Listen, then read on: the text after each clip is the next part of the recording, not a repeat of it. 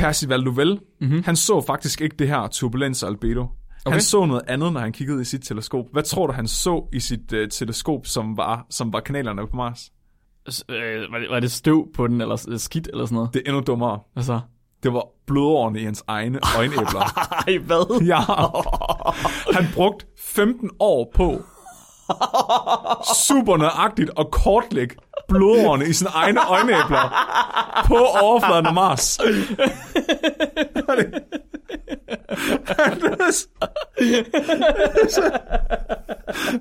Var det ens hver eneste gang? Ja. What? Det er lidt specielt. De flytter sig ikke blodårene i dine øjenæbler. Jamen jeg tænker, hvis han har kigget bare sådan lidt anderledes, så må de jo rykke sig. Ja, altså, han har også bare kigget på det samme punkt på Mars, jo. Så han har reproduceret sine egne blodår på overfladen af Mars gennem 15 år. Vi bringer en advarsel. Den følgende podcast handler om vanvittig videnskab. Al forskningen, der præsenteres, er 100% ægte og udført af professionelle. Mark og Flemming står ikke til ansvar for eventuelle misforståelser, men minder jer om, at de altid har ret. Husk at være dumme.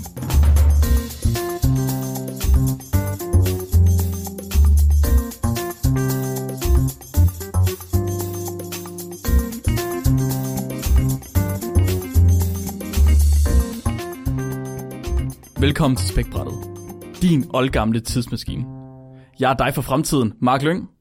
Og jeg er et levn fra fortiden, Flemming Nielsen. Og velkommen til Spækbrættet. Flemming, hvad skal vi snakke om i dag? Vi skal snakke om fremtiden i fortiden. Fremtiden i fortiden. Fremtiden i fortiden. Det er i hvert fald det, at jeg troede, eller jeg ved, vi synes, vi blev enige om. Ja, præcis. Det er det, vi skal snakke om i dag. Ja. Og jeg er lidt off, fordi som jeg kunne høre, så havde jeg candida sidste uge. Ja. Det var ikke klar over. Men det har jeg så fundet ud af. Det er godt, jeg lige kan få sådan en diagnose stille fra Tåsinge. Men det er faktisk et normalt symptom på candida, det er hukommelsestab. Nå, er det det? Ja, så ja. Det er faktisk derfor, at man ikke snakker mere om den, end man gør. Sådan ligesom Men in Black, hvor de sådan sletter ens hukommelse, men det der er lysglemt. Så candida gør det samme, når man er blevet inficeret og så er blevet helbredt, så kan man ikke huske det. Så det er faktisk derfor, altså der er ikke mange, der ved det her, men 80% af jordens befolkning har faktisk haft candida på et eller andet tidspunkt. De har bare alle sammen glemt det. Det er fandme åndssvagt sagt. Altså, så vi er nødt til, os pårørende, vi er nødt til at stå sammen. Vi må ikke lade verden glemme det her problem. Holder I sådan nogle pårørende møder så, hvor I så kan snakke om, hvordan det er at kende en, der har haft candida? Altså, det er sådan helt hårdt at kigge dig i øjnene igen, fordi jeg har bare siddet og grædt i 2 uger sammen med en hel masse andre mænd over dig. Altså, og nu kigger du bare på med øjnene, som om du ikke engang ved, det er sket, altså. Det er fordi, jeg ikke helt ved, det er sket. Du ved ikke, hvilket art er sat i min sjæl. Er det de møder, I holder der? Holder I dem sammen med dem, der er pårørende for folk med demens? Jamen, det er jo også bare candida. Nå, er det det? Ja. Det vidste jeg ikke. Det er jo faktisk alle sygdomme af candida. Okay. Ja.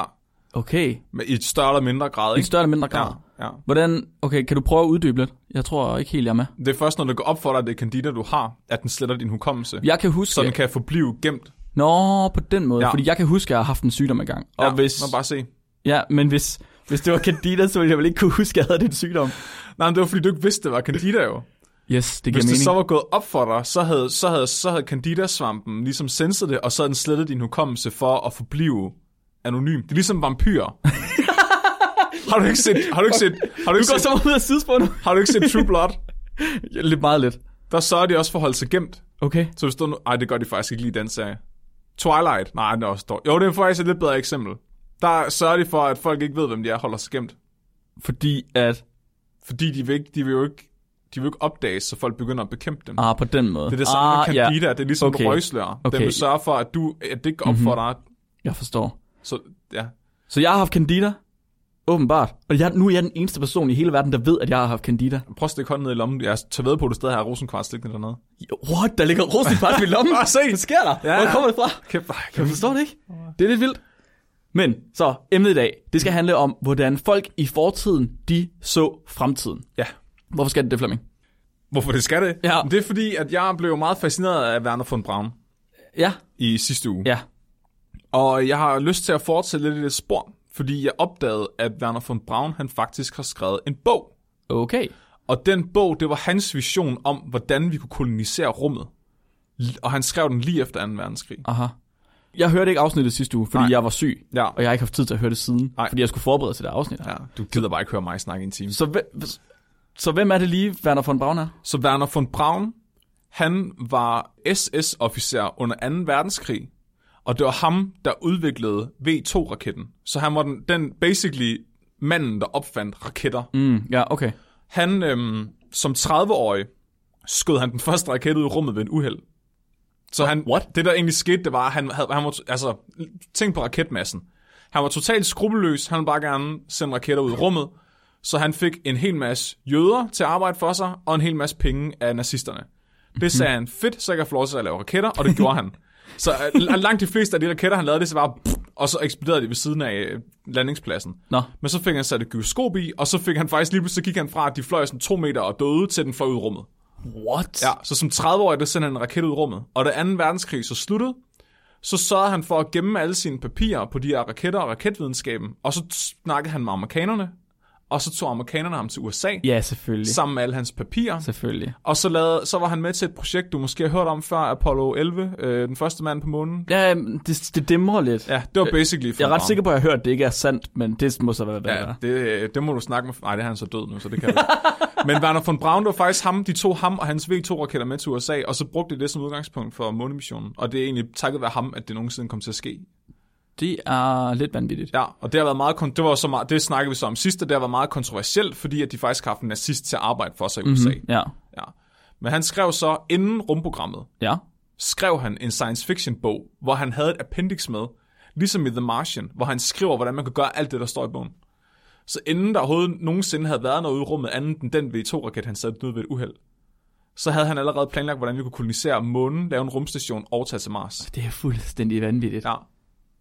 Jeg er lidt spændt på at høre, om han fik noget af det ret rigtigt. Om det er det samme, de tænker, de vil gøre i dag. Men det venter vi lige med til, når du går i gang. Ja. Fordi inden du går i gang, Flemming, så skal jeg har valgt, at jeg vil bringe lidt baggrund på det her. Så når du vil fortælle om, hvordan folk i fortiden, de forestiller sig fremtiden, så vil jeg prøve at fortælle lidt om, hvad det overhovedet vil sige at forestille sig fremtiden. Fordi det er sådan lidt abstrakt for mig. Hvad er det for en del af hjernen, man sætter i gang der? Hvad er det for noget sådan forestillingsevne? Hvor kommer den fra? Så jeg har fundet noget litteratur på det, og hvad det er for noget. Så det vil jeg tage med til at starte med. Og så til allersidst, efter dig, så har jeg taget sådan lidt ikke-videnskabeligt med, hvordan folk de forestiller sig fremtiden. Ja. Nogle af de der postkort, man fandt, der var lavet tilbage i 1900-tallet. Ja. Lige skiftet af 1900-tallet der. Okay. Ja? Ja. Okay. Jamen, skal jeg starte? Det må du gerne. Det skal jeg. Skal jeg bare gå i gang? Ja, nu må du gerne. Du har min tilladelse. Landingsafstand.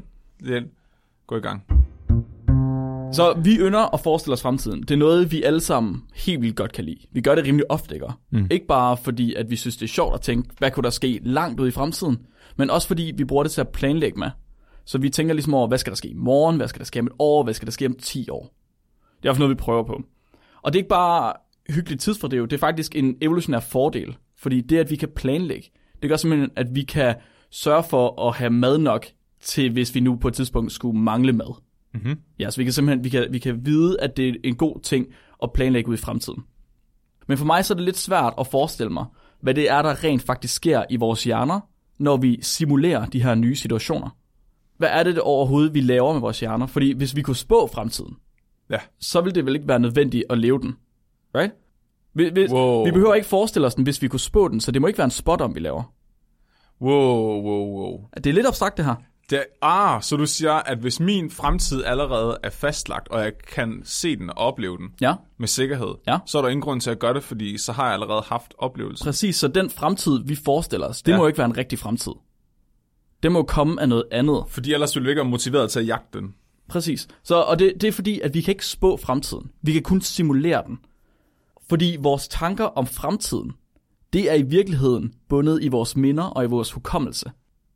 Så når vi forestiller os fremtiden, så gør vi det med bund i fortiden. Ja. Det er et fænomen, vi kalder det for mental time travel. Ja. Og det er i stor grad dannet og mestret af en forsker, der hedder Carl Spooner, som er en amerikansk forsker.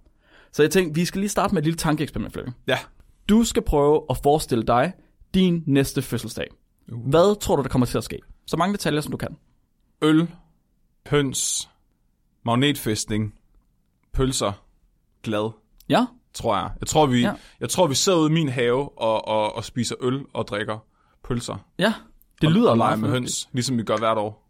Så det Spooner, han har opdaget, det er, at den eneste måde, mennesker de kan forudse fremtiden på, det er ved at tage små brudstykker fra deres hukommelse, og så sætte dem sammen.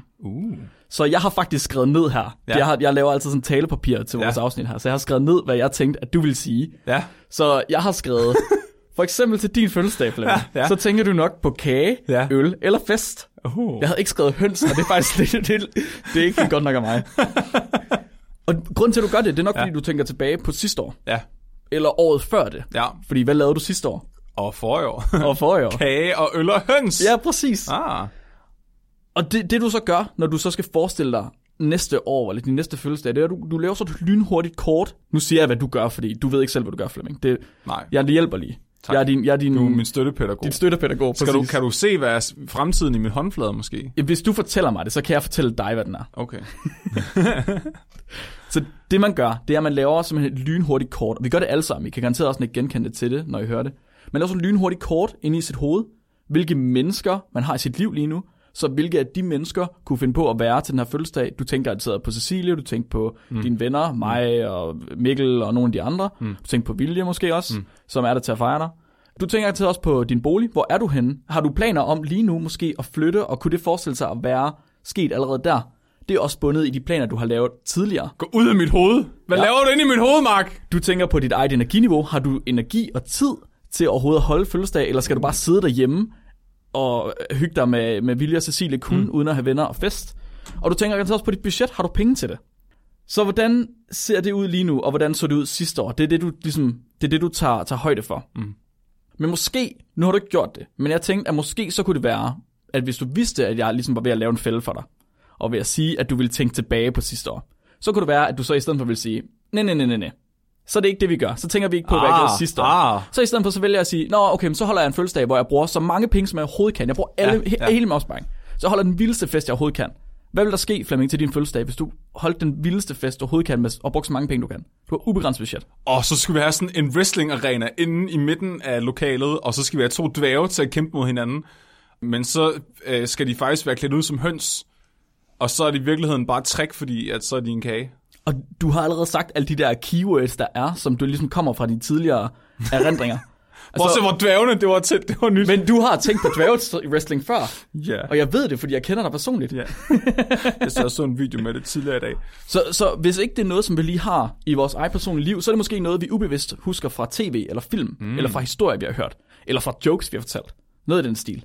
Det hele, det er noget, vi har set tidligere. Vi kan ikke forestille os noget nyt. Det er ligesom at prøve at forestille sig en ny farve. En farve, man aldrig har set før. En farve, man aldrig har set før. Grøn. Det er derfor, jeg er din støttepædagog, Flemming. En meget lysgrøn med noget rødligt i. Ja, lige præcis. Lige præcis. Den her viden, den virker måske rimelig logisk, for selvfølgelig er man nødt til at tage noget, vi allerede ved, for at kunne bygge noget, vi ikke ved. Men sådan har det ikke altid været. Og årsagen til, at man opdagede det her med, at fortid og fremtid, det hænger sammen i vores hjerne, det skyldes hovedsageligt en meget kendt patient med hukommelsestab. Det er en gut, der hedder H.M. Man har siden fundet ud af hans navn, men i lang, lang tid, der havde man ikke hans navn. Og han fik lavet en lobotomy, hvad det hedder på dansk. Det hvide snit. Ja, det hvide snit i 1955, hvor han fik fjernet det meste af sit hippocampus. Og alt, hvad ligesom sad der, fordi han havde nemlig en masse epileptiske anfald. Og det eneste, man vidste dengang tilbage i 50'erne, der kunne hjælpe på det her, det var ved at skære dele af hjernen ud. Man stak bare en issyl ind bag øjet. Det kunne man gøre. Det var den værre måde at gøre det på, men man kunne simpelthen også, nogle gange så åbnede man også op for hjernen, og så skar simpelthen dele af hjernen ud. Og ham her, den specifikke patient, fik lavet det, der hedder en bilateral medial temporal lobe resection. Som betyder, at de har skåret dele af hans hippocampus ud fra begge dele af hjernen. Og han fik næsten fjernet det hele. Nej. Jo. Hvordan kan man overleve det? Det forstår jeg ikke. De vidste jo ikke engang, at de skulle vaske hænder nærmest. Det er jo sindssygt. Fuldstændig sindssygt. Og det var så i 55, der har man godt vidst lidt om, at man skulle vaske hænder. Men man kendte godt til bakterier og sådan noget. Så han døde ikke af infektion, trods alt. Og grunden til, at han havde de her anfald her, det var faktisk, fordi han var væltet på cykel som 7-årig. Og så havde han nogle få anfald som 10-årig, og så havde han virkelig mange anfald, da han blev 16 og blev ældre og ældre. Og så var det, da han var 27, at han så blev så fucked up af de her anfald, at de var nødt til at lave et eller andet vanvittigt. Det var altså sidste udvej, det var at skære hans hjerne ud. Det var det eller døden. Lige præcis. Så er det fair nok. Lige præcis. Og det de så observerede efter, at han havde fået skåret det her ud, det var, at han kunne ikke huske noget længere. Han blev kaldt The 7-Second Memory Man. Han kunne simpelthen ikke huske ting efter 7 sekunder. Det kan være, at der er nogen, der har set nogle af de videoer, der er på nettet, med en mand, der ser sin kone første gang hver 7. sekund hele tiden. Det var det, der skete. Det er sygt. Så ud fra det her, så fandt de ud af, og med nogle videre studier fandt de ud af, at det var simpelthen hippocampus, at det er der, ens minder bliver dannet, og ens hukommelse ligger. Så derfor han ikke havde nogen korttidshukommelse. Ja. Men ikke nok med det, så kunne H.M., han kunne heller ikke forudsige fremtiden længere. Det er sjovt. Han blev spurgt om på et tidspunkt, hvad har du tænkt dig at lave i morgen? Og det eneste, han kunne svare, det var, hvad der giver mening. For han vidste ikke, hvad han skulle lave i morgen. Han kunne ikke forestille sig, hvad der skulle ske dagen efter. Det er fucking... Han kunne bare huske længere tilbage end 7 sekunder, så han kunne heller ikke tænke længere frem end de her 7 sekunder. Han er jo totalt zen. Altså, han er jo bare i den der tilstand, at buddhisterne, de søger sådan. Han er bare blevet lidt kirurgisk. Jeg tror, det må være det mest uhyggelige nogensinde. Det der med ikke at kunne huske noget som helst. Men han kunne ikke huske, han ikke kunne huske noget. Nej, og det er det, ikke? Det er så mærkeligt. Han er bare totalt fred, Mark. Hvor er det smukt. Altså... Det lyder virkelig uhyggeligt. Så prøv lige at tænke på, så kan han se Breaking Bad igen og igen og igen. Og du har aldrig, eller Game of Thrones, det var måske et dårligt eksempel, men han kan bare... den er lang. Han glemmer jo sæson 8 alligevel, altså. Han glemmer dem alle sammen. Mens han er i gang med en afsnit, så er han sådan, hvor er tv en ting? Og nu kunne man jo sige, at han var 27, så han har nok opdaget under 9, eller så kunne han også opdage det på ny. Første gang, hele tiden. Hver 7. sekund. Men og det vilde er, når det var 7. sekund, jeg tror også bare, det er en overdrivelse. Han nogle gange, det har nok flukteret lidt, ikke? Ja. Men hvis han hele tiden, på meget kort tid, glemmer ting, så glemmer han jo ting, imens han er i gang med at lave dem. Right? Wow. Så, imens han er i gang med at se Game of Thrones, så ryger han tilbage til 1955, hvor han stadig ikke har noget tv. Og farve-tv, ikke bare en ting. Det er fucking mærkeligt. Så lige pludselig, så sidder han i fremtiden, og forstår ikke, han er i fremtiden, selvom han har levet i 30 år. Det må han jo ikke gøre. Det er sjovt. Bare konstant chok. Det er sjovt, siger du. Så i de næste 50 år, og frem til hans død i 2008, der udførte man rigtig mange forsøg på ham med H.M. Og kunne man traumatisere ham så? Det tror jeg ikke. Kunne man ikke bare lave sådan det sygeste, mest elaborate prank nogensinde, hvor han tror, han bliver bortført af aliens og er sådan totalt ødelagt, og så sætter man ham bare tilbage i sin dagligstue? Og så... Ja, og så glemmer han det.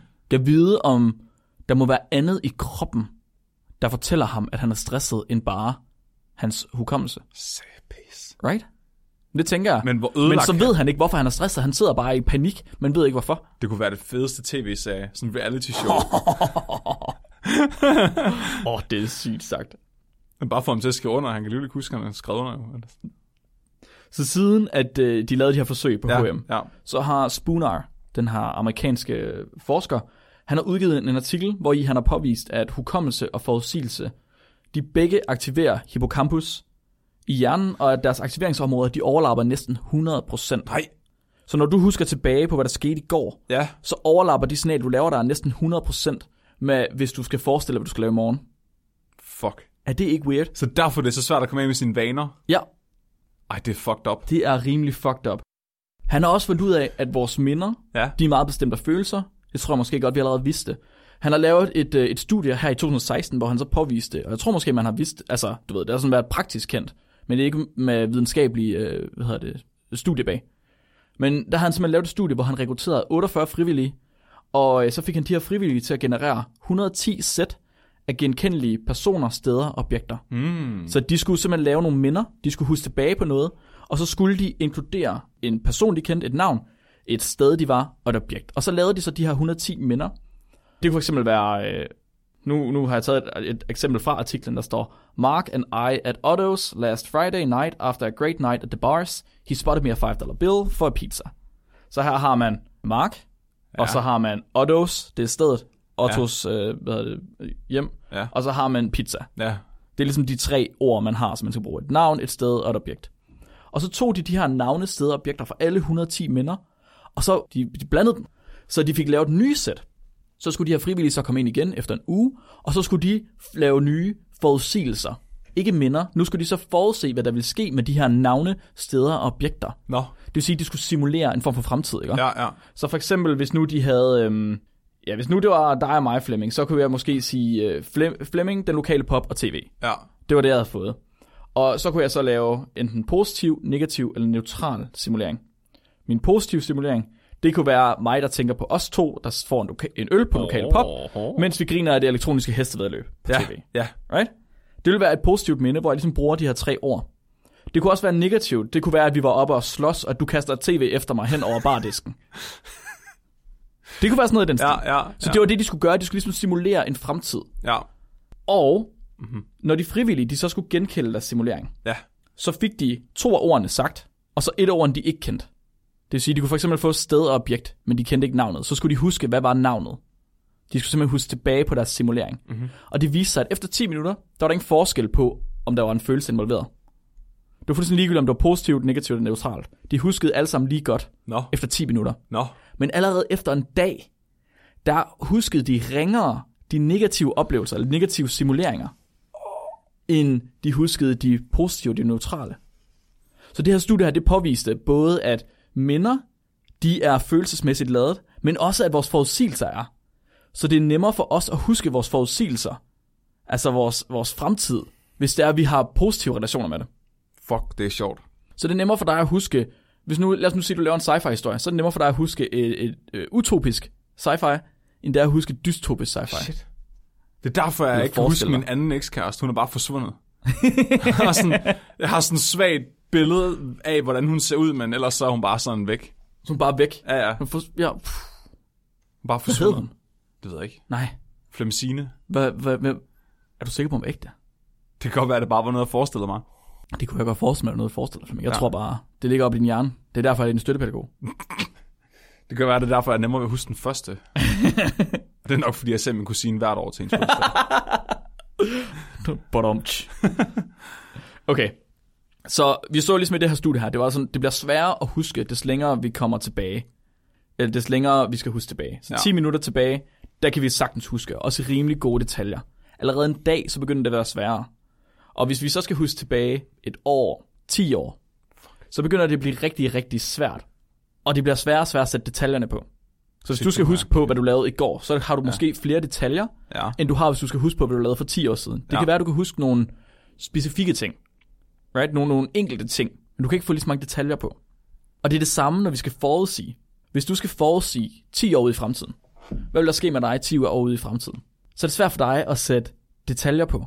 Kunne du måske sige, det er den klassiske kliché til jobsamtalen, ikke? Hvor ser du selv om 10 år, Flemming? Jeg er stadig ansat her, og jeg er bare rigtig glad for mit arbejde. Ja, og det, hvis nu at jeg siger, at du skal forestille dig, hvad der skal ske i weekenden.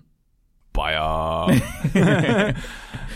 Så skal jeg ud og rydde op ude i værkstedet, og gå rent derhjemme. Og der er allerede lidt flere detaljer på, fordi du har værkstedet, du ved, hvordan det ser ud, og du har derhjemme, og du ved, hvordan det ser ud, og du ved, hvad du har at gøre rent med, og alle sådan nogle ting. Jeg kan se det klare for mig. Præcis, end du kan, når du kigger 10 år ud i fremtiden. Fuck, det må også være frustrerende at have sådan en super specifik syn på fremtiden. Kan vide, om dem, der har Total Recall, om de også kan forestille sig alting bare mega detaljeret. Nå ja, de der autister, der kan huske alt, hvad de oplevede. Men de behøver ikke engang være autister. Nå. Der er en syndrom, der hedder Total Recall, som betyder, at du simpelthen, det er den der fotografisk hukommelse. Ja. Men hvor de bare ikke kan glemme ting. Fuck. Så de kan huske, hvad de fik til frokost for 10 år siden. Kan vide, om de også kan forestille sig, bare, det er dem, der laver de bedste science fiction bøger. For når de forestiller sig ting 100 år i fremtiden, så har de bare mega detaljeret lagt ned, hvad der er, der sker. De har bare hele deres forside detaljeret. Ja. Det er bare det perfekte offer for en blotter. Det er sådan, du kan bare aldrig nogensinde på det der billede væk. Og traumatiseret for evigt. Ja, og det er sjovt. Ja, og grund til, nu sagde du arbejde, da du sagde 10 år ude i fremtiden. Ja. Og det skyldes faktisk, at vi har en form for kulturel skelet, vi bygger vores minder op om. Og også vores forudsigelser. Nej. Fuck, hvor average. Kan du forestille dig, hvad kulturelt skelet det er? Kulturelt skelet? Hvad lyder det som? Det lyder som om, at det er det, vi er enige om, at det er vigtigt at planlægge efter. Præcis. Som familie og arbejde. Og præcis. Og, ja, præcis. Og i den vestlige verden, der er det nemlig sådan noget. Familie, arbejde, det er fødsel, det er død, det er konfirmation, det er bryllup, alle sådan nogle ting. Så du tænker lige nu på din arbejdssituation, fordi det er der, du er tættest på. Ja. Så det er også det, du tænker på, okay, 10 år i fremtiden, arbejde, sikkert. Right? Det er lidt trist. Men det er den måde, vi gør det på. Det er bare fordi, vi er bygget op. Det er ikke noget, du gør noget ved. Så i Østen, der er det mere sådan noget, der har jeg fået indre ro, eller der... Det kommer an på. Ja, i Kina, der er det jo... så jeg har hørt, at i Kina, der er det ikke forældrene, der opdrager deres børn, det er bedsteforældrene. Så det kan være, at de måske har nogle andre kulturelle værdier, så måske tænker de ikke på børn på samme måde, som vi gør. Så ja, de tænker måske passer, de bliver, det er ikke vores problem. Måske, ja. Måske. Det ligger meget længere ud i fremtiden for dem, end de der 10 år. Det er fandme egentlig også smart at få sine forældre til at passe sine barn. Ja. Så det er de her ting, vi ligesom har, og vi læner os også op af dem, når vi skal lave forudsigelser om os selv. Så både hvis du skal huske 10 år tilbage, så tænker du, jeg var 15, det er konfirmation-agtigt, eller det var slutningen af 9. klasse, eller sådan noget. Right? Det er det, jeg ligesom kan huske. Hvis jeg forestiller mig 10 år i fremtiden, det må være enten noget arbejde, eller noget hus, eller noget børn, et eller andet. Det er deprimerende, at det er det, vi sådan bruger som målestoksforhold på vores liv. Mm-hmm. Ikke sådan, hvordan vi har det, eller... Men det er sådan, det fungerer, og der er simpelthen også lavet et studie, der viser, at uanset hvilken aldersgruppe du tilhører, ja, så ser du dig selv som forandret mere end for 10 år siden. Og du ser dig selv som værende mere den samme 10 år i fremtiden. Det vil sige, du tror, du har ændret dig rigtig, rigtig meget de sidste 10 år, men du forventer ikke, du kommer til at ændre dig særlig meget. Det har man jo ikke lyst til, nej. Men det er uanset, hvad for en aldersgruppe du er i. No. Selv teenager på 18, de mente, at de havde ændret sig sygt meget, siden de var 8, men at de ikke rigtig ville ændre sig, til de blev 28. Det er jo rigtigt for nogle af os.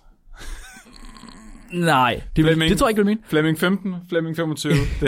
Men og for alle aldersgrupper. Det der kunne jeg måske bedre forestille mig, hvis man er 65. Ja. At der har man måske sat sig fast sine holdninger, og der sker måske ikke så meget. Ja. Så men det var uanset, hvilken aldersgruppe det var, så de sig selv, at de havde ændret sig vildt meget, og at de ikke ville ændre sig mere. Det var som om, at nutiden var en form for det bedste, de ligesom kunne opnå. Det var der, de var. Det er sjovt, jeg har sådan meget en forestilling om, når man bliver 30, så ændrer man sig bare ikke. Så begynder man bare at falde lidt fra hinanden. Men det er jo lidt sjovt. Altså, så min mor for eksempel har først lige fundet sig selv rigtigt for måske 5-10 år siden. Shit. Og hun er midt i 50'erne nu. Så man kan ændre sig hele livet. Altså, hele tiden. Flemming, det kan ske. Du må aldrig ændre dig, Mark. Du skal blive ved med at være den samme. Undskyld. Nå. Det vilde er, at... Så det her, det gør ligesom, at det er svært for os at forestille os noget nyt. Ja. Og det fænomen, det ser vi også i sådan noget som science fiction. Ja. Så hvis vi for eksempel tager Back to the Future. I Back to the Future, der lavede de nogle rimeligt vilde forudsigelser. Mm-hmm. De så for eksempel, at telekonferencer ville blive en ting, og de så også, at droner ville blive en ting. De havde sådan dronen, der gik tur med en hund på et tidspunkt. Ja. Men samtidig, så havde de stadig faxmaskiner med, og de havde stadig mønttelefoner med. Ah. Det var simpelthen så fasttømret i 80'erne, at de ting kunne bare ikke ændre sig. De måtte altid være der. Man kunne ikke se, at det ville ændre sig frem i tiden. Så derfor jeg er sådan lidt spændt på, når vi nu når til dit lige om lidt. Ja. Hvor meget af det, han forestiller sig, ham her Wernher, hvor meget af det er bundet i hans egen nutid. For det kunne jeg nemlig godt forestille mig, at rigtig meget af det er. Ja. Og det ser man også på de der postkort, jeg kommer til at fortælle om bagefter. Ja. Det er simpelthen rigtig, rigtig sjovt. Min pointe med det her, det er, fremtiden, det at se ud i fremtiden, det er det samme som at huske tilbage i fortiden. Og det er umuligt for os at lave en fremtid, uden at bunde det i vores nutid eller i vores fortid. Så derfor, hvis man prøver at lave noget science fiction, så er det 100% sikkert, at man vil komme til at tage ting med, som bare er vores egen nutid. Men så kan man lige så godt have det sjovt med det jo. Ja, true. Total sci-fi mønttelefon, der har sådan nogle lasercoins. Men allerede der er du tilbage til mønttelefonen. Ja, det er rigtigt. Du er nødt til at gå fuldstændig ud over det. Det er sjovt, fordi jeg hørte en teori om, at kreativitet også egentlig kun er at remixe ting. Det har vi snakket om på et tidspunkt. Ja. At vi har så svært ved at forestille os noget, der vi ikke har oplevet før. Så god kunst, det er egentlig bare at blande to ting, der findes i forvejen, og så får du noget nyt. Og det er sjovt, når man ser rigtig dygtige filminstruktører snakke om, hvordan de har lavet nogle af deres mest originale værker, så har de bare taget to ting og blandet dem. Mm-hmm. Som for eksempel The Big Lebowski, var det Coen Brothers, der lavede den? Måske, det kan jeg huske. De sagde, at de bare tog en normal detektivroman, og så vendte de den bare på hovedet og sagde, okay, ham, der opklarer mysteriet, har ingen interesse i at opklare det, og er totalt inkompetent. Ja. Eller når Tarantino laver noget, så er det også tit, han tager to film, han kan lide, og så blander han dem bare. Jeg sad sådan i går, da jeg forberedte til det, så kom jeg til at tænke på, men hvordan finder vi så på nye opfindelser? Hvordan laver vi ny teknologi, for eksempel? Det går op for mig, at når du ligesom laver en form for fremtidssimulering, så tager du brudstykker af din fortid og sætter sammen. Så tænker, des mindre brudstykker, du kan lave, og des flere brudstykker, du kan sætte sammen, des tættere er du på at lave noget nyt, tror jeg. Du kan også se, så for eksempel, hvis nu, at du skal forestille dig en ferie, så tænker du måske sand, strand, sol, sådan noget i den stil. Ja. Men det er ikke særlig nyt. Det kan sagtens være det samme, som er sket tidligere. Ja. Hvis du bryder den meget, meget mere ned og kommer mange flere detaljer på, så kan det være, at du lige pludselig kommer meget tættere på noget helt nyt. sand mellem tæerne. Så for eksempel, og... hvis nu du siger motorcykel er det næste, så kan det være, det er en blanding af en motor og en cykel. Ja. Men det kan også være, at du skal bryde den endnu mere ned, før det er, at du så kan sætte det sammen igen og få noget helt nyt. Transportmiddel. Så, og jeg tror godt, jeg forstår, hvad du mener. Jeg tænker, de enkelte dele, ikke? Ja, ja. Altså, jo mere du kommer tilbage til kilden. Ja. Tror du, hvis man bare reverse-engineerer al vores teknologi til, langt nok tilbage, så når du til pind, sten. Og når du sætter pind, sten sammen, så hammer. Hammer. Eller sten, sten, ild. Ild. Og så kan du lave ildhammer, og så får du... ild i din hammer. Og så er du Thor. Tordenguden. Det er jo sjovt måde... Ja, Det er jo sjovt måde at tænke på det på, ikke? At det måske egentlig bare er det, vi har gjort, uden at tænke over det. Mm-hmm. Altså, at vi bare har blandet ting sammen, idéer sammen, indtil vi ikke nåede til rumrejser. Det var i hvert fald det, jeg var kommet til. Jeg tror måske også, det er det, vi kommer til, når vi kommer til rumrejser. Ja. Vi er nødt til at blande ting, idéer sammen hele tiden. Ja. Og også i forbindelse med det, du sagde med film. Rigtig mange af de store skrivere, forfattere og instruktører, jeg har set, de har også blandet, eller de har rigtig meget inspiration i rigtig mange film. De har taget små ting fra rigtig, rigtig mange forskellige film og taget det ind. Yeah. Det er det, jeg mener, jeg går små dele fra film hele tiden, laver en helt ny film, men som er meget, meget ny. Så du får sådan meget innovativ. Kompleks blanding. Præcis. Huh. Så som sagt, så blev jeg meget fascineret af Wernher von Braun for nylig. Ja. Og jeg har læst rigtig meget om ham og fundet ud af nogle ret sjove ting. Altså, han var meget sådan Elon Musk-agtig med, at han byggede sine raketter efter sin yndlingsfilm og malede billeder af de der personer fra filmen på raketten og sådan noget. Dejlig mand. At det så blev lavet af jøder, der hverken fik lov til at gå på toilettet eller sove og døde efter 14 dage. Det er måske underordnet. Jeg tager lige min dejlige mand tilbage. Ja, det ligger lidt i detaljerne. Det var ikke hans skyld. Så vil jeg gerne vende tilbage til Wernher von Braun en sidste gang og snakke om nogle af hans fremtidsudsigter. Fordi det synes jeg faktisk er virkelig interessant. Så der skete jo det, som sagt, at han blev vævet af amerikanerne igennem Operation Paperclip til ligesom at blive en del af deres forskningsenhed. Mm-hmm. Så han som udgangspunkt kunne hjælpe dem med at forske i raketter og fortsætte sin forskning i V2-raketten for det amerikanske militær. Ja. Men Wernher von Brauns drøm har altid været, siden han var helt lille, at komme ud i rummet og besøge andre planeter. Okay. Og det var derfor, at han faktisk blev fundet af nazisterne. Det var, fordi han var med i sådan nogle amatør-raketklubber. For at lave og så sagde de missiler, der tager vi. Det er sjovt, sådan nogle mennesker, der bare har en eller anden form for drøm eller passion, han vil bare virkelig gerne i rummet, han vil virkelig gerne til en ny planet, og så bliver han også bare til noget kæmpe stort, fordi han ikke kan lade være med at lave de der raketter. Det er det eneste, han vil. Det er ret vildt. Altså, han var ikke sådan, altså jo, han var jo dygtig til sidst i sit liv, men som barn og sådan noget, var han ikke særlig god i skolen. Jeg har kæmpe respekt for de mennesker, der bare bliver ved og bliver ved og bliver ved med det, de elsker. Han var bare virkelig fucking stædig. Ja. Men så... I 1943, så det har været inden krigen sluttede, der brugte han... det var ikke i 43. Nej, det var 45. Det var i 48. Okay. Han skrev bogen i 1948, og den hed The Mars Project. Das Mars Project. Og bogen, den var basically en gennemgang af hans vision for, hvordan mennesket kunne kolonisere rummet. Nej, det er virkelig spændende. Og du skal tænke på, at det her, det er i 48, så det eneste, vi nogensinde har haft med rumrejser at gøre, det var, da han som 30-årig ved et uheld sendte en V2-raket ud i rummet. Det er sindssygt. Og da han gjorde det, der proklamerede Tyskland, at de havde erobret rummet. Det synes jeg er fedt. Ja. Hvad? Ja. Fuck det. Hold nu op. Det er så typisk nazisterne. Ja, ja. Men han skriver så den her bog i sin fritid efter 2. verdenskrig. Den bog, den har et appendix, der er totalt vanvittigt. Så han har udregnet alle de her ting og lavet fysikken for det. Og skrevet ned, altså helt lavet tegninger til alle de her rumskib. Og sine planer for, hvordan man kan gøre det og i hvilke faser. Bogen var noget fucking lort. Der var ikke nogen, der ville udgive den. Nå. Selvom du har en af verdens førende forskere, der har skrevet en bog med sin vision om fremtiden og erobring af rummet, så var fiktionen i bogen, altså ikke appendixet, men selve fiktionen i bogen, var så dårligt skrevet, at der ikke var nogen, der ville udgive den. Er det rigtigt? Ja. Det endte med, at han i 1953 fik udgivet den på tysk. Men det var først efter, at de havde understreget, at de kun var interesseret i hans appendix. What? Så de fik ham til at skrive den om, så han inkorporerede det der appendix meget mere. Nå.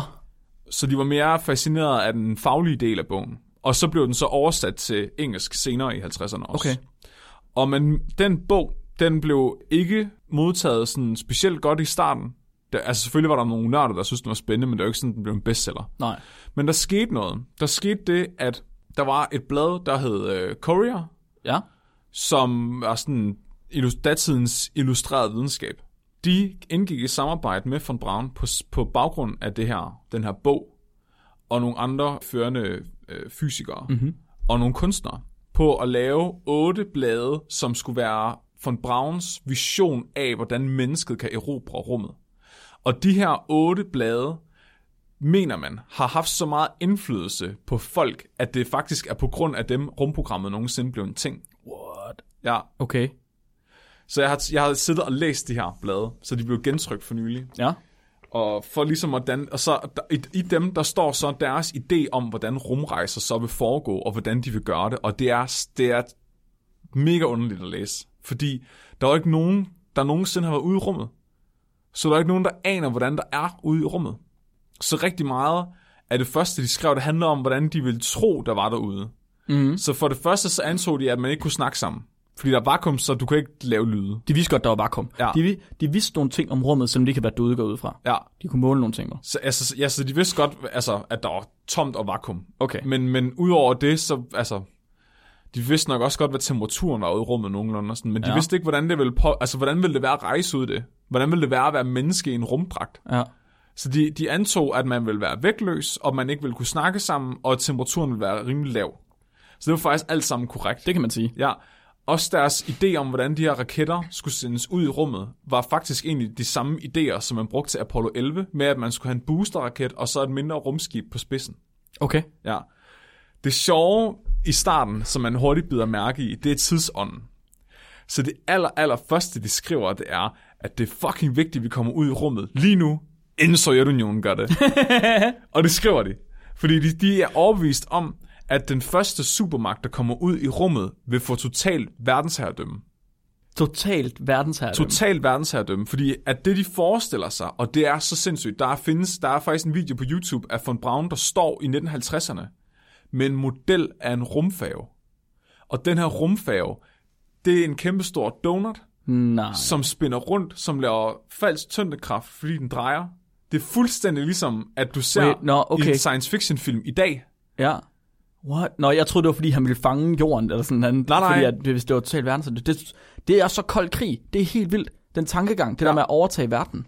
Det er så kold krig. Det er helt vildt. Men det, ja, shit, wow. Men det er så mærkeligt, fordi deres forudsigelser var så korrekte. Det, von Braun forestiller sig, er nærmest kedeligt at læse om, fordi det er nøjagtigt det, der er sket. What? Ja, altså det der koncept med en rumfærge, der drejer rundt og derved laver falsk tyngdekraft. Har du set Elysium? Ja. Der er den der kæmpe store koloni, der drejer rundt, hvor at folk ikke, det er baseret på det, og det er samme med Interstellar og The Martian, mener også. Rumrejsen 2001. Ja. Det er så vanvittigt, at man vidste det her tilbage i 1950'erne, inden man nogensinde har været ude i rummet. Men de forestiller sig, at man ville have verdensherredømme, hvis man havde den her rumfærge. Fordi fra den rumfærge, den ville man kunne smide atombomber hvor som helst. Du kunne smide raketter hvor som helst. Ja. Men du vil også op for den her rumfærge, hvis du havde teleskop med, kunne se ned på jorden og se, hvad der foregår helt ned i byerne. Jesus. Men det er jo fuldstændig, hvad vi har i dag med satellitter. Ja, det er rigtigt. Altså, og det tænkte de dengang. Det synes jeg bare er vildt. Det er lidt vildt. Så mit tidligere statement med, at du kan ikke forestille dig noget nyt, det gælder ikke, hvis du er videnskabsmand. Ikke hvis du er von Braun. Ikke hvis du er von Braun. Han må være sådan en med total recall eller sådan noget. Det, ja, måske. Men det kan også være, at det er, fordi han bygger det hele på sin fysik og sin matematik. Det tror jeg. Ja. Altså, fordi det hele, det er jo udregninger. Ja. Altså, og de udregninger, de er jo stadigvæk gældende i dag. Så det er slet ikke en forestilling, og det er slet ikke en simulering. Jo, det er en simulering, men matematisk. Altså, det er ikke, fordi han forestiller sig, hvordan det vil være. Det er, fordi han rent faktisk har regnet ud. Det er sådan her, det bliver. Ja, han simulerer faktisk fremtiden. Og det synes jeg er helt vildt fascinerende. Det er sindssygt, man kan gøre det. Altså, inden man har sendt en satellit ud i rummet, så sidder han og designer det her. Ja. Der, hvor det begynder at blive lidt spacey, mm-hmm, det er, når han begynder at forestille sig rejsen til Mars. Fordi der begynder du at komme så langt ud i hvad kan man sige, hans forestillingsevne, at tingene begynder at blive lidt funky. Okay. Men til hans forsvar, så er det ikke hans skyld. Så er det faktisk datidens billede på Mars. Og for lige at give noget baggrund til det, så dengang i 1950'erne, der var der faktisk rigtig mange, der troede, der var liv på Mars. Ja. Man var faktisk så overbevist om, at der var liv på Mars, at man havde lavet en konvention for at komme i kontakt med Marsboere, der levede på jorden i forklædning. Okay. What? Ja. Og man havde også lavet lovgivning omkring, hvordan de her skulle behandles, fordi de mente ikke, at det var retfærdigt, de boede på jorden, fordi de ville have så stor en teknologisk fordel for os. Lovgivning? Mm-hmm. Jesus. Det er så underligt. Og en af grundene til, at man var så overbevist om, at der var liv på Mars, det var selvfølgelig udover, altså dengang vidste man ikke så meget om, altså man havde jo selvfølgelig en idé om evolutionsteorien, om at vi alle sammen opstod fra den samme encellede organisme osv. Mm-hmm. Men al den her biokemi, der er foregået i ursuppen, som ligesom har ledt til de første celler, det har ligesom været en black box dengang. Ja. I dag, der kan du faktisk lave en stort set altså lige linje fra de første aminosyre og så op, altså det, ja. Op, hvad hedder det, lipidmembraner. Så der er ikke nogen, der vidste, hvor sjældent liv var. Men det, der var den største faktor, det var kanalerne på Mars. Har du nogensinde hørt om kanalerne på Mars? Tænker du de der frosne, dem der ligger i skygge, hvor man tænker, der er frossen vand i? Mm-mm. Nej. Man var overbevist om, at der var altså faktiske kanaler på Mars, som var blevet lavet af intelligent liv. Hvad? Ja. Det er åbenbart en ting, og hvis du googler det, altså der kommer virkelig meget op om det. Kanaler, prøv lige, ja. Kanaler som i, hvad, Panama-kanalen? Ja, eller, som, præcis. Som floder? Ja, altså som udgravede kanaler. Så man vidste jo ikke noget om Mars' overflade, andet end hvad farve Mars har, og så kunne man se på Mars igennem nogle primitive teleskoper. Så man vidste jo sådan set ikke, om der var, hvor meget vand der var på overfladen. Men der var altså sådan nogle skyggestreger på overfladen, som godt kunne ligne kanaler med vand i, som er blevet gravet ud. What? Og der kommer vi faktisk tilbage til det, du snakkede om med forestillingsevnen. Ja. Fordi dengang, det var tilbage i slutningen af 1800-tallet, at man tegnede de her kanaler. Det var dengang, man lavede Panama-kanalen og alle de andre store kanaler. Ah. Så det der ligesom var vores kronjuvel på ingeniørkunsten, det var kanaler.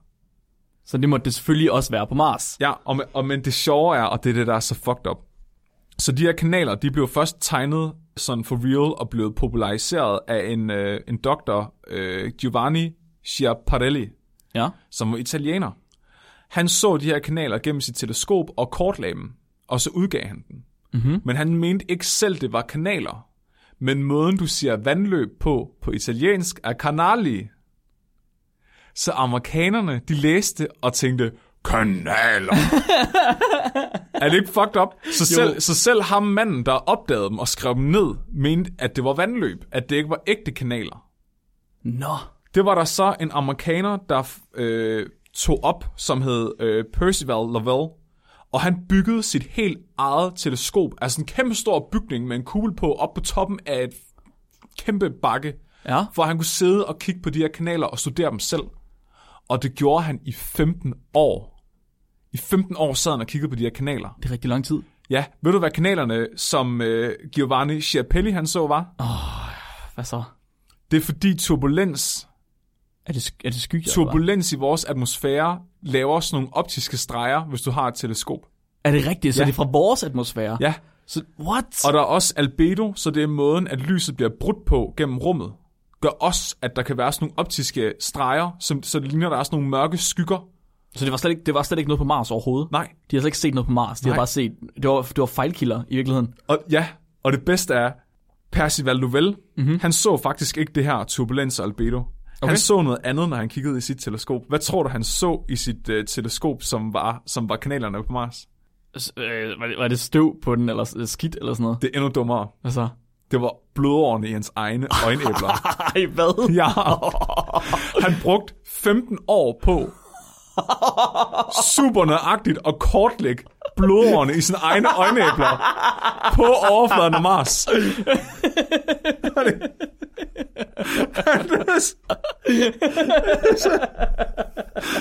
Var det ens hver eneste gang? Ja. What? Det er lidt specielt. De flytter sig ikke blodårene i dine øjenæbler. Jamen jeg tænker, hvis han har kigget bare sådan lidt anderledes, så må de jo rykke sig.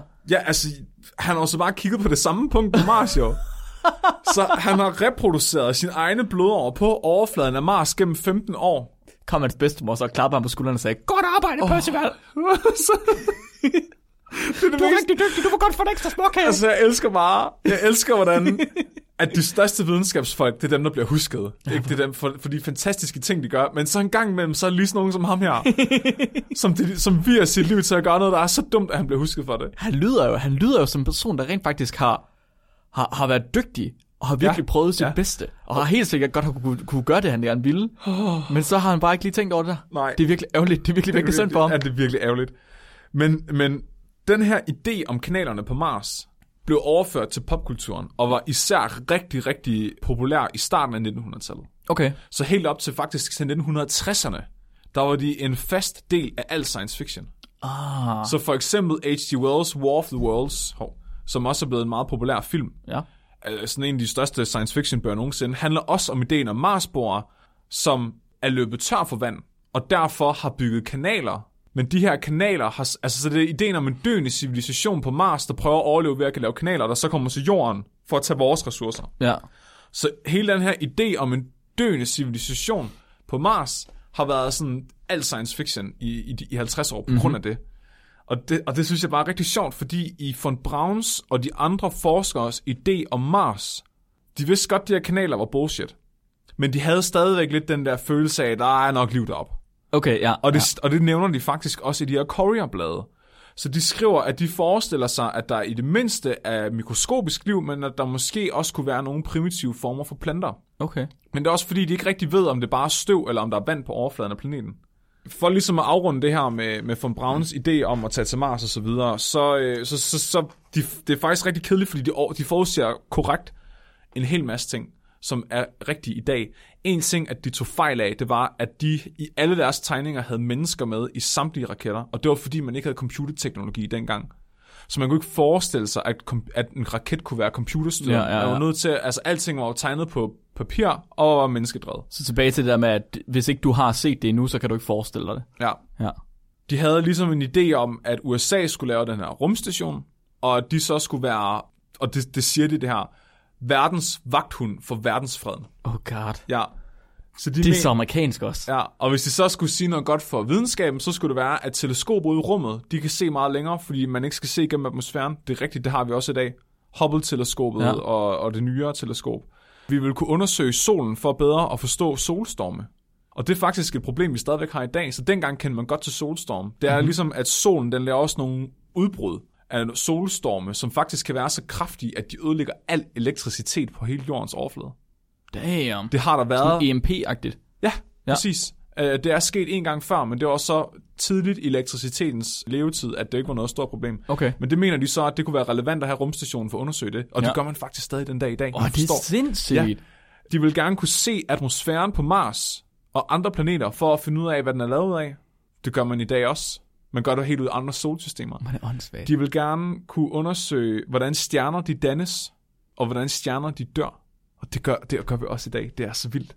Og så vil de gerne kunne sende noget ud i kredsløb rundt om månen, for derfra at kunne sende ting videre ud til andre planeter. Nej, det har jeg lige hørt om. Ja. Hvor er det sindssygt, det har jeg lige hørt om som teori for at have rumfart. Ja.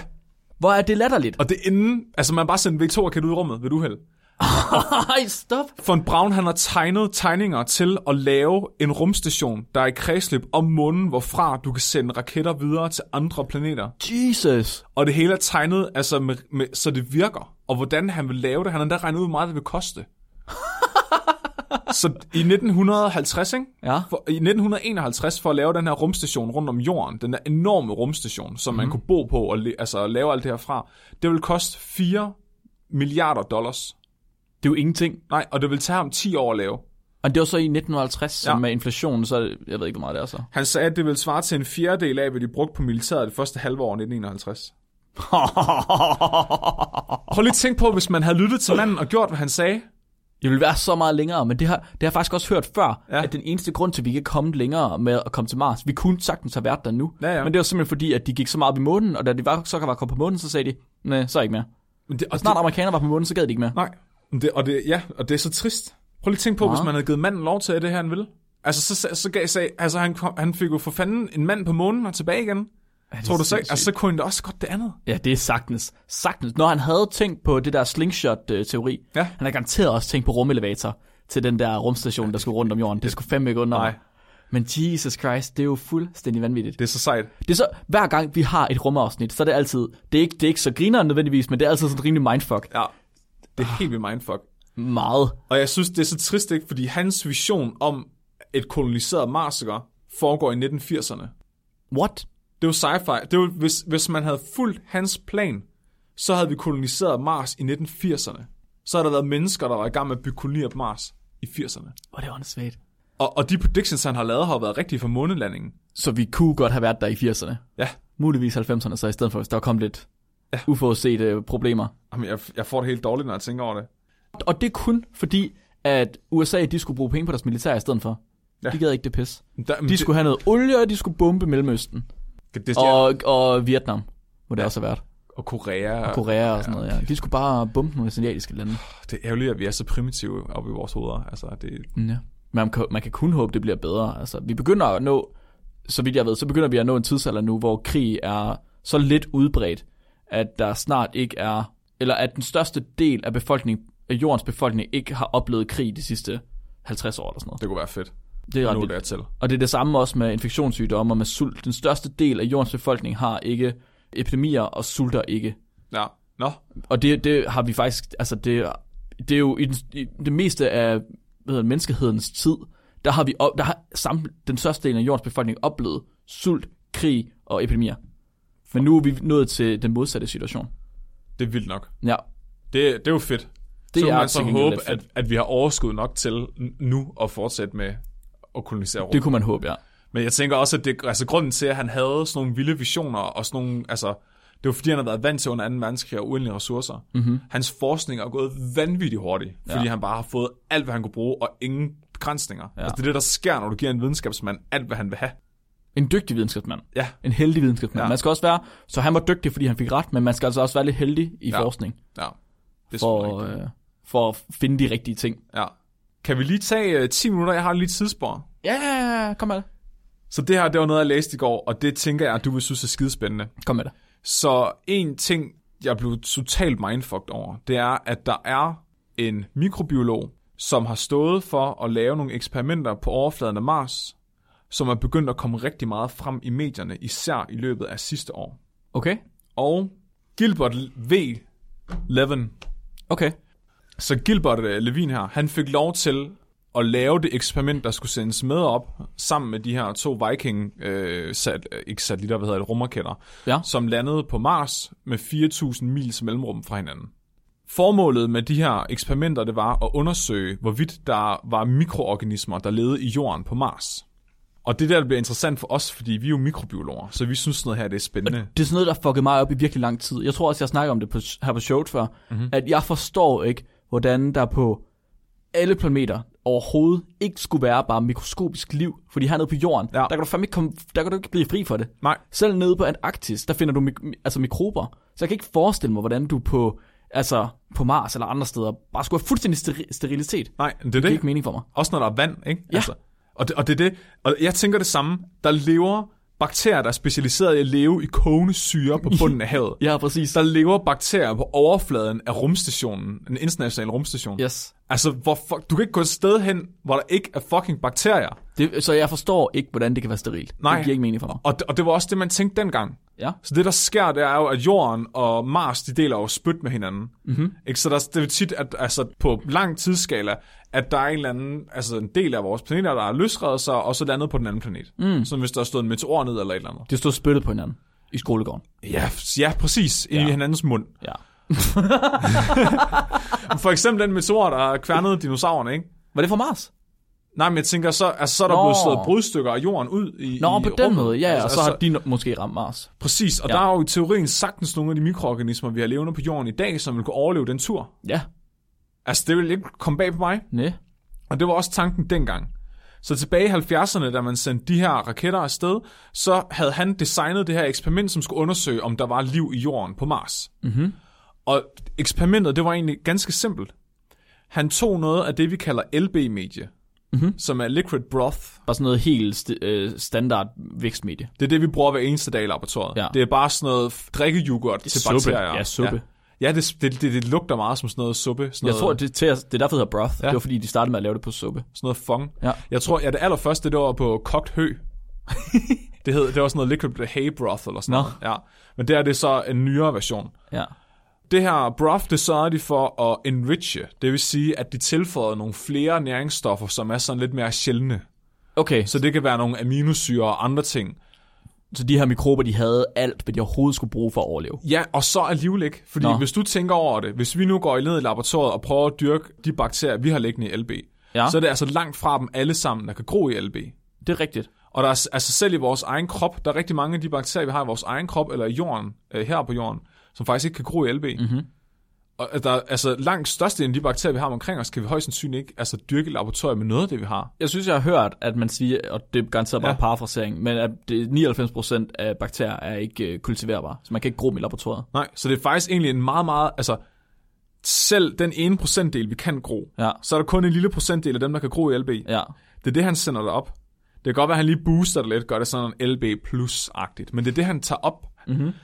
Det han gør med det her LB, det er så, han ganske simpelt, han vil bare tage noget månestøv eller noget marsstøv, putte ned i det, se om de spiser næringsstofferne dernede i. Mm. Det er et mega gammelt eksperiment, det blev lavet af Pasteur første gang.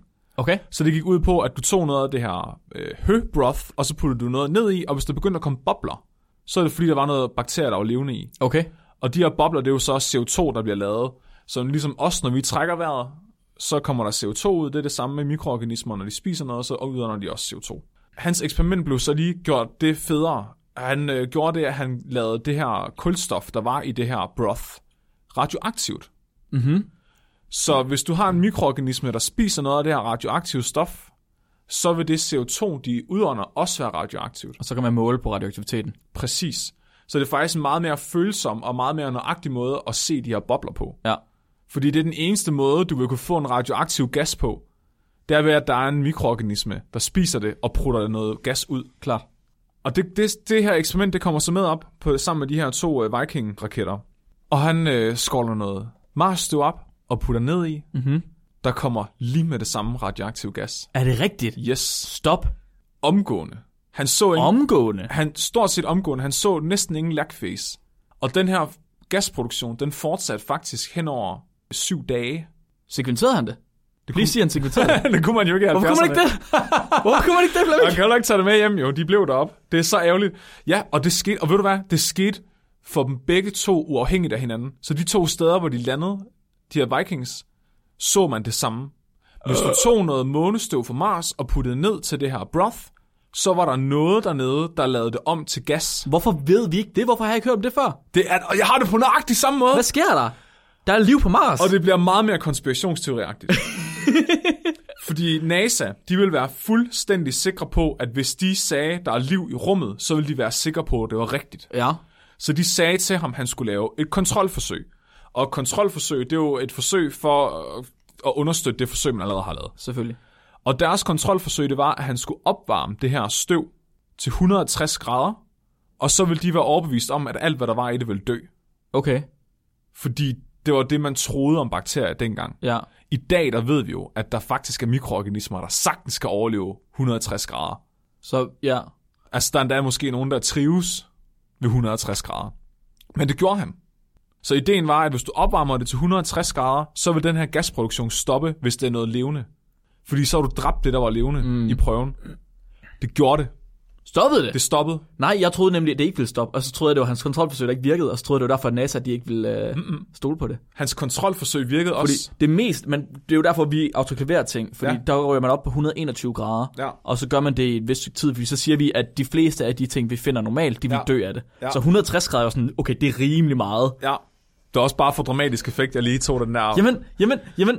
Så er der jo liv på Mars. Er du ikke enig med mig i, at det er rimelig foolproof, det her? Okay, nej, så ro på endnu. Okay, kom med det. Jeg synes, at vi skulle gøre det igen, men så tager vi en af de der små USB-pinde op, som kan segmentere. En nanopore hedder det. Og så hælder vi det der jord ned igennem den her segmenterer, og ser, om der kommer noget frem. Er der DNA dernede i? Det kunne være rimelig vildt. Altså, bare det at stoppe lortet ned i den her nanopore, og se, om der kommer et signal. Så ved vi, der er DNA. Ja. Hvis der er DNA, så er vi ret tæt på liv. Endda på det liv, vi har på jorden, altså det, vi forventer. Det er jo sindssygt, så der...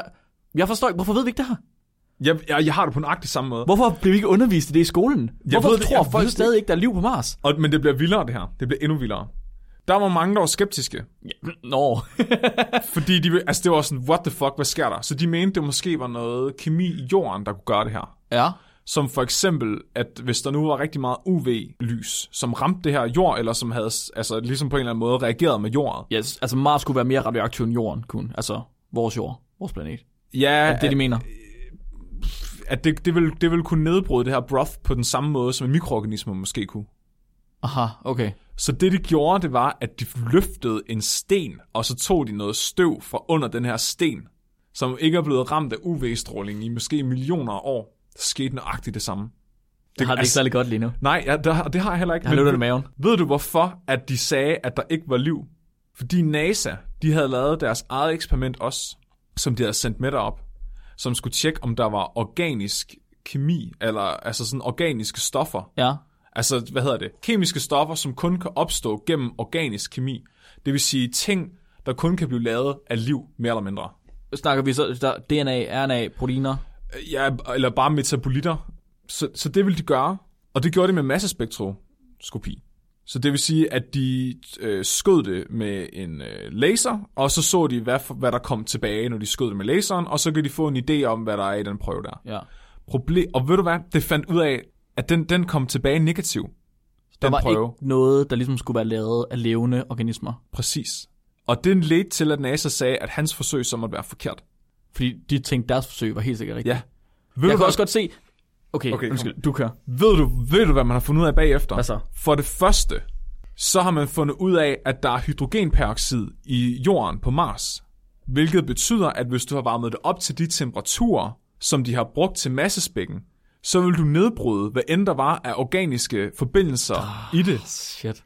Udover det, så de niveauer af liv, altså fordi du kan se, hvor hurtigt den her gas bliver produceret, så kan du nogenlunde få en idé om, hvor mange mikroorganismer der er i jorden. Så hans metode med gassen, den virker ned til 5 enkeltceller. Wow! Ja. Deres metode, den var kun følsom ned til organisk stof fra det, der svarer til 1 million celler. Okay. Så deres, for det første, så virker deres teknik ikke, fordi der var noget kontaminering i jorden, som nedbrød deres prøve. Udover det, så var den slet ikke følsom nok til at kunne detektere de mængder af liv, han faktisk havde opdaget. Åh, hvor det vildt. Og ved du hvad? Man har ikke kigget efter liv på Mars siden. Hvorfor? Hvad sker der? Så kig da nu. Lav forsøg nu. NASA, gå i gang. SpaceX, gå i gang. Nu, forsøg. Man har ikke kigget efter liv siden 70'erne. Er det ikke ulækkert? Jeg vil godt stå som frivillig og melde mig til at gå op og tjekke, om der er liv på Mars. Jeg vil godt være med på den rumsond. Det er okay. Det kan jeg godt. Og ham Levin, som har lavet som lavede undersøgelserne. Sidste år fik han rigtig meget opmærksomhed lige pludselig. Så du googler ham, så alt fra 2019. Han har været efter NASA i 40 år. Er det rigtigt? Han har skrevet til dem med nye forsøg igen og igen, og sagt, tag dem her med, så ved vi definitivt, om der er mikroorganismer.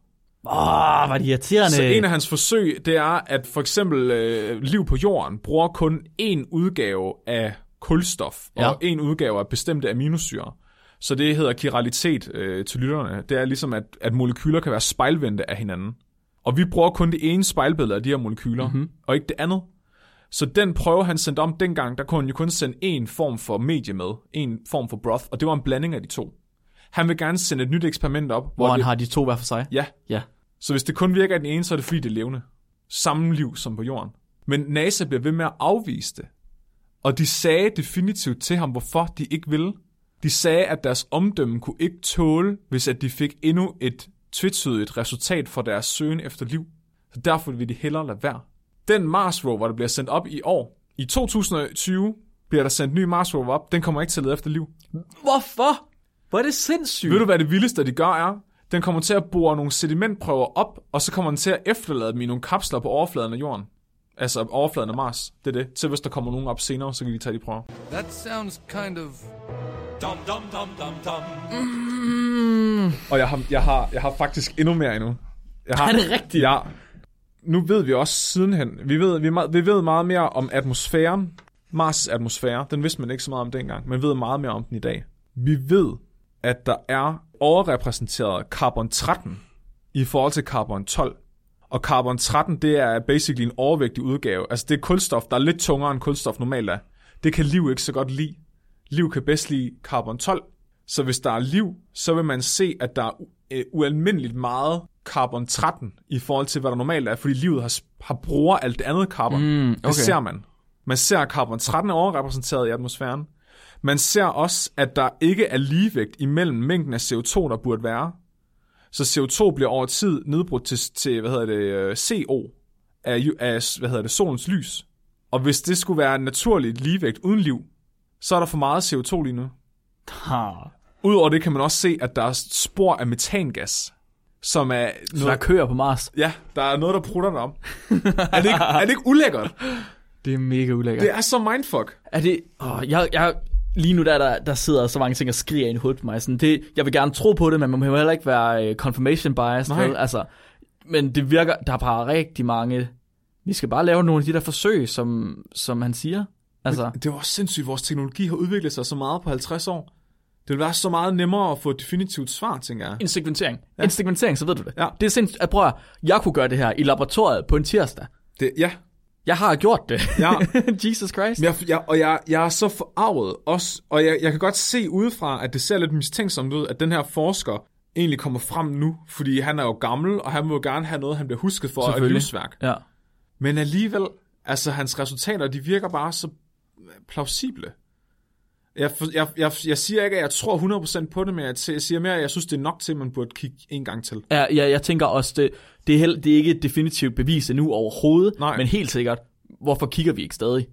Hvorfor, hvis vi har bare en lille indikation, ja, så der prøver at se, om vi kan afvise den indikation. Og hvis ikke vi kan det, så må det jo være, fordi der er ligesom liv på Mars. Ja, og det er også... Jeg ved ikke, og det der sker nu, det er jo, at SpaceX for eksempel, og mange andre, de begynder at sende ting op til Mars snart. Og med sig, der bringer de liv fra jorden. Ja, så især, begynder de... hvis du tager astronauter med. Selvfølgelig.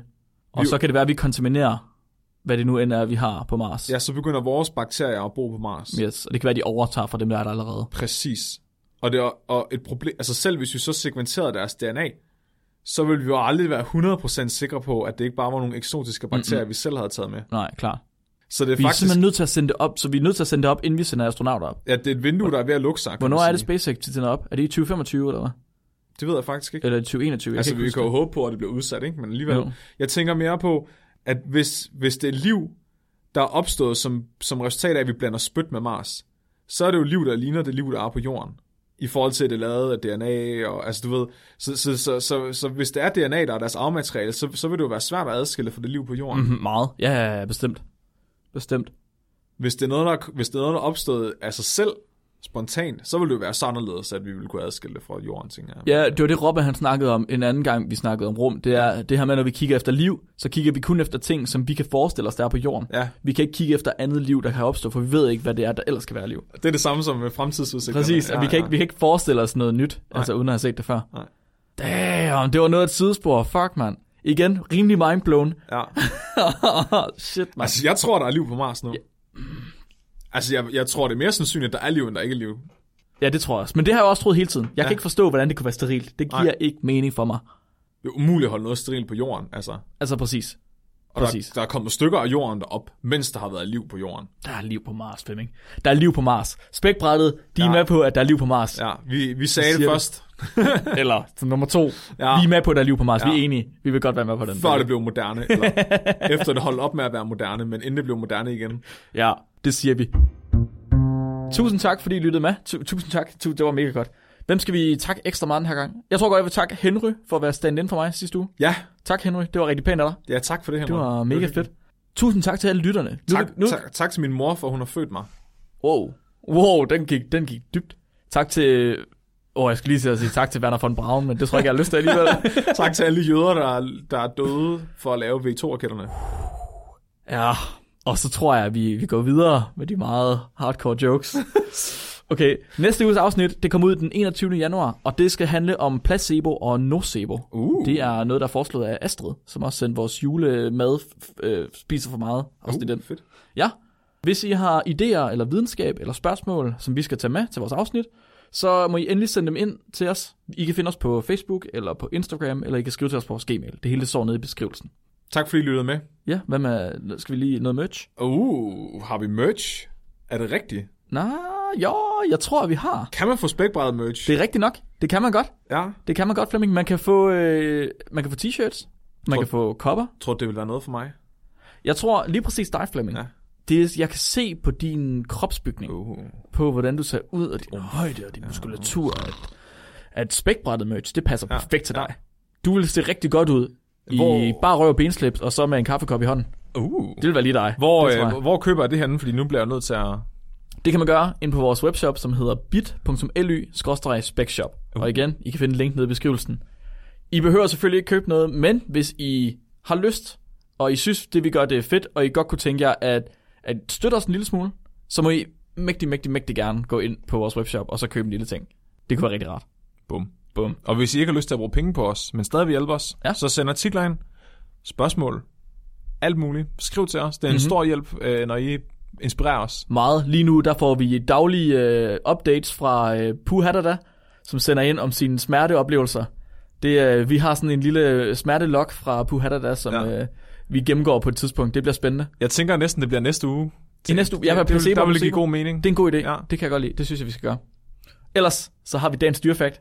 Det skal handle om fortiden og fremtiden. Så BBC, de har skrevet en artikel, hvor de foreslår, ud fra videnskabelige forestillinger, at fremtidens dyr, det kan være sådan noget som fugle, der har blomster som hoveder. Det kan være hjorte, der har regnfangere som gevir. Og det kan være flyvende aber. De kalder dem flying monkeys eller flunkies. Var det fordi, der er postkort? Nej. Det er 2019 forudsigelser. Hvad? Jeps.